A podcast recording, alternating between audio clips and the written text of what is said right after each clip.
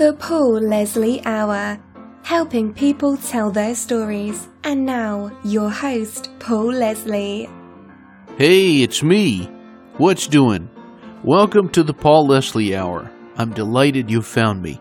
This is the continuation of a series of interviews I conducted and produced for the radio, promoting and documenting the launch of ElliotMintz.com. It is honestly a website like no other. It is the website of the legendary Elliot Mintz, a great and extremely accomplished television and radio personality, and an interviewer beyond all compare. I have learned so much from Elliot Mintz. I hope you'll go on ElliotMintz.com one of the things you're going to find is how well designed it is and how much incredible content there is. This is an interview I did with the web editor and producer of ElliotMintz.com. You have to see it to believe it, but it's a jukebox and a window on the world. I mean that, and when you go on there, you're going to see what I mean. Well, I even got to speak to the designer of the website. His name is Te Kay. TK. T E, and then K, K A Y. We're going to get into the interview with Te Kay, but I would appreciate your help. The Paul Leslie Hour is made possible by listeners and viewers like you, those who consume the interviews. First of all, I am glad you checked them out, but you can also contribute at thepaulleslie.com. Just click support the show. And now it's time. Let's get into the interview with Te Kay. Ladies and gentlemen, it is my pleasure to welcome our special guest, Te Kay. Thank you so much for joining us. Thanks for having me, Paul. I'm glad to be here. All right, it's a pleasure. I think most stories are best from the beginning. What was life like growing up? Oh, for me, it was a simple, happy life. I mean, I was I'm just a boy from the Midwest, and I lived kind of out in the country, but just just far enough out of the city to be in the country, so I was close enough to stuff. It was a, you know, there was good schools out there, and it was a happy, pretty normal American childhood, I would say.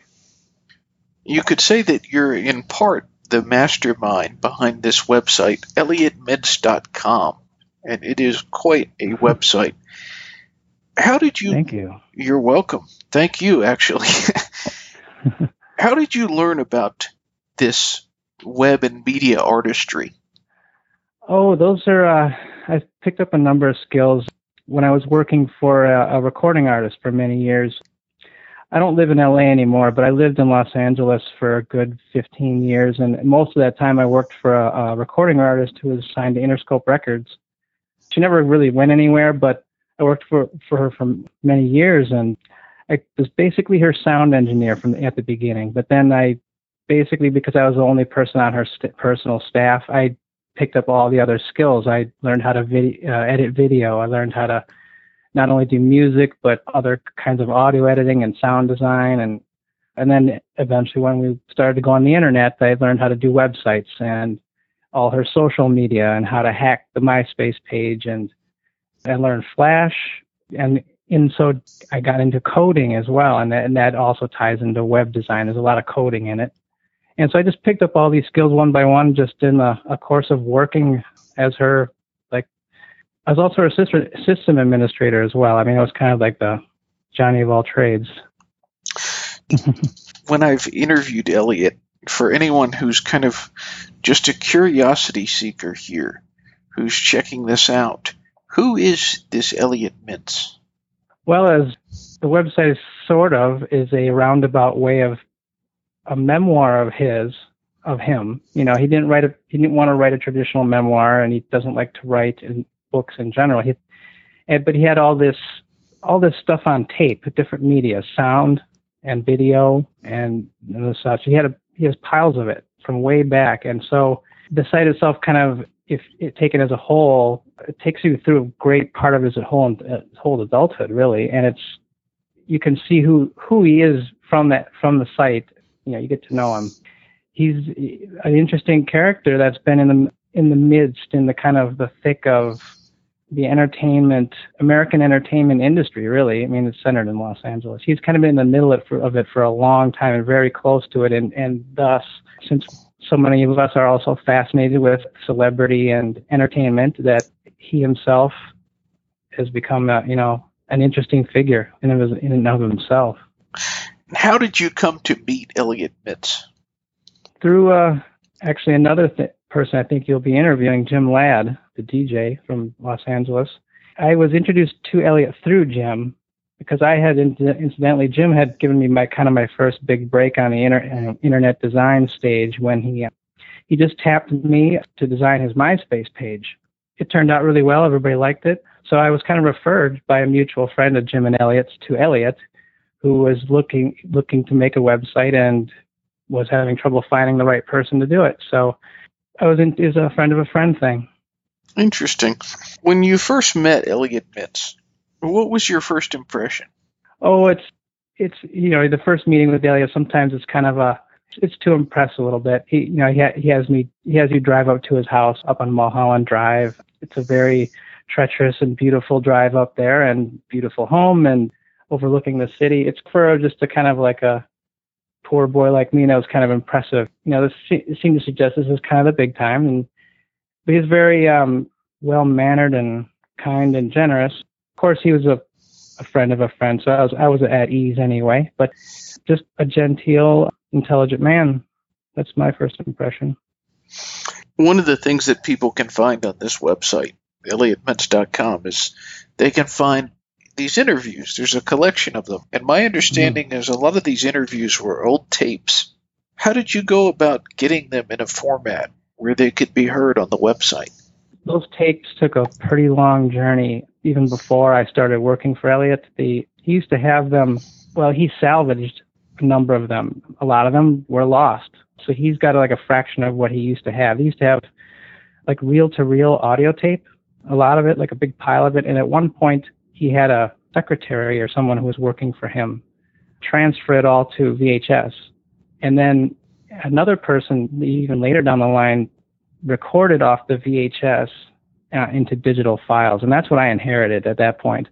But at that point, it was basically a mountain of huge files with no catalog, nothing. It was a blind mountain of material that we had to pick through by hand that's part of what took so long to make the site. It's it's been a it's from what Elliot tells me. There's even more still sitting in boxes. Amazing. So it's not over yet. well, in addition to just what you said about these unmarked tapes, what was the biggest challenge you faced to get ElliotMintz.com live? It was organizational challenge logistically and because he had, and that's just one example, those that mountain of tape. There's stuff from all over the place, and we worked on it for over a long period of time, and there are many revisions to some of the work, and and then at some point we we had, of course, we he we had other people involved, other uh, production crews. When he did those interviews in his living room, we had production crews from the outside we were working with, and so we were uh, constantly having to adapt to other teams and getting stuff from them, and then doing our edits and and like I said, after a while, we started having multiple versions of things and you start losing track. And over time, you realize that you should have been more organized in the beginning. And it's, but we finally ironed it out. But yeah, the biggest challenge was in keeping it organized, finding everything. Often Elliot would say, I know there's this interview, I've heard it, we could, you know, it would be a difficult job to find it. So there was a lot of organizational challenge there. And that's part of what took so long too. What was one of the ideas that you had that was like a light bulb that went off that has added to this project? A lot of what I added was small suggestions here and there. But I guess going back to the very beginning, you know, what we we started with like a blank slate. What would the website be? What would it look like? What it would be on it? Actually, I was inspired partly by by his living room and the scene over the city that you see out his patio window, that, in which you see behind him in some of the interviews on the site. It reminded me of the backdrop on like the Tonight Show or something, where there's you see the city behind the, the desk, and and of course that's in one of Elliot's the Mintz on Mintz interview. You see him just like that. He's sitting in a chair and he's you see the city behind him, and so that it seemed natural to just just set it as if you were sitting in the living room, his living room, like like just watching home movies, which you kind of are in many cases. And we just kind of put the Wurlitzer thing on top of it. So some of that stuff I there's a germ of it there that I kind of pitched to him, but it basically it really came off of what I found material, his living room, his love of the jukebox. Our special guest is Te Kay, one of the web and media masterminds behind the website elliotmintz.com. What you just said, there's a John Hiatt song called Window on the World. And I kind of think that song mm. kind of describes what this website is. ah. But great, yeah, great song, by the way. But what, in your opinion, is the most interesting part of the website? Well, what I found, what I find very quite fascinating is are the collection of radio interviews, what's called radio interviews on the site.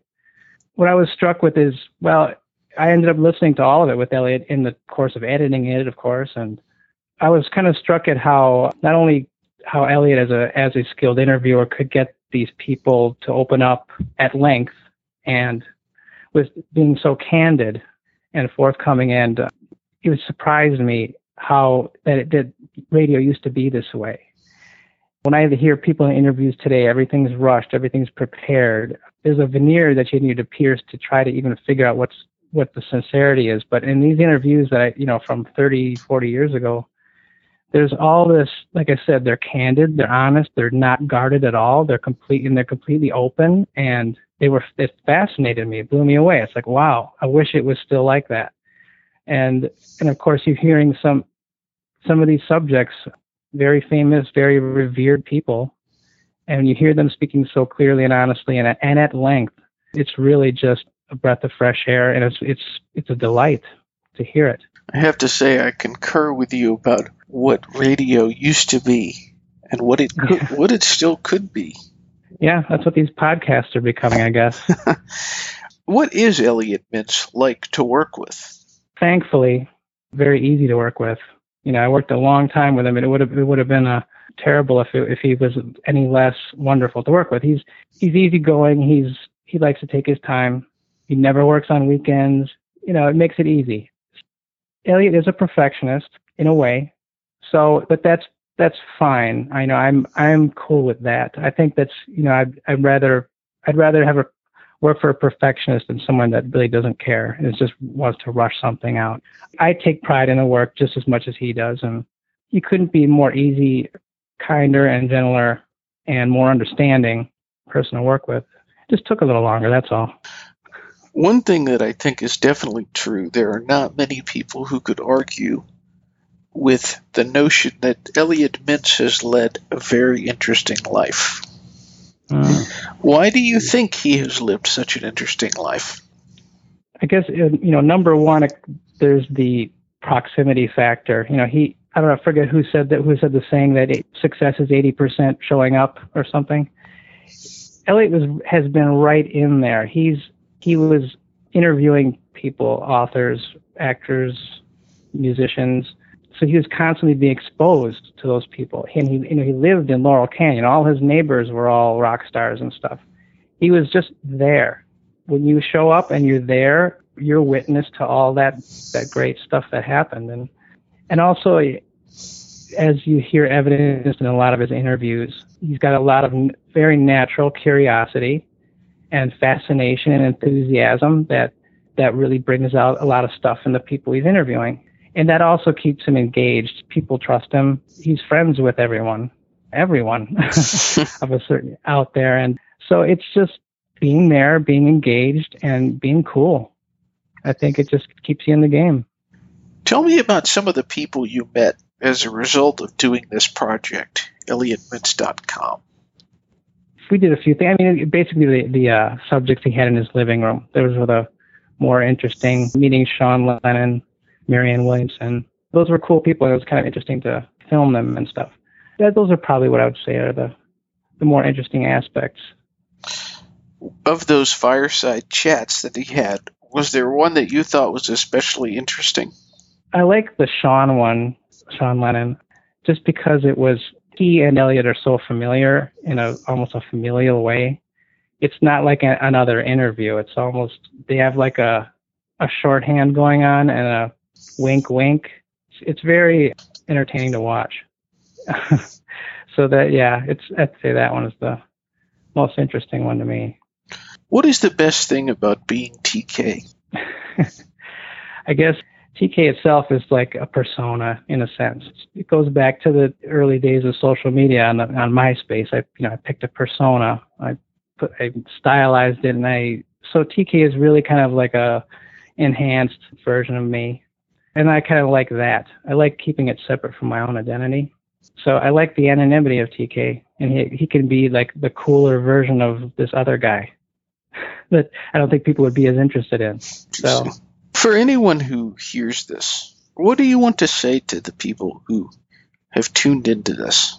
You know, as a general admonition to the world, I guess I would admonish people to, to practice humility.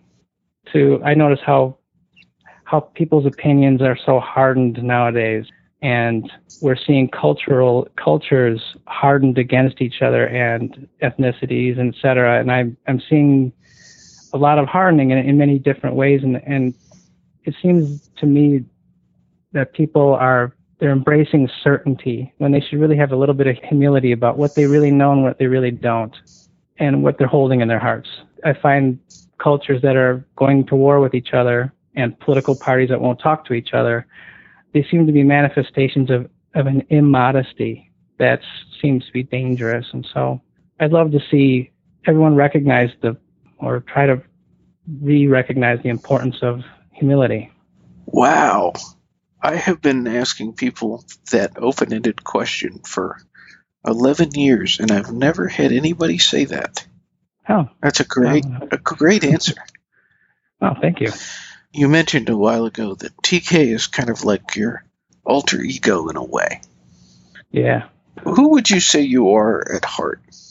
I'm just a kind of I'm just an average boy, just an average American boy. Just and yeah, I when I say humility, it's I guess it's because I come from a perspective of being very humble. You know, I'm just another guy. I'm doing my best.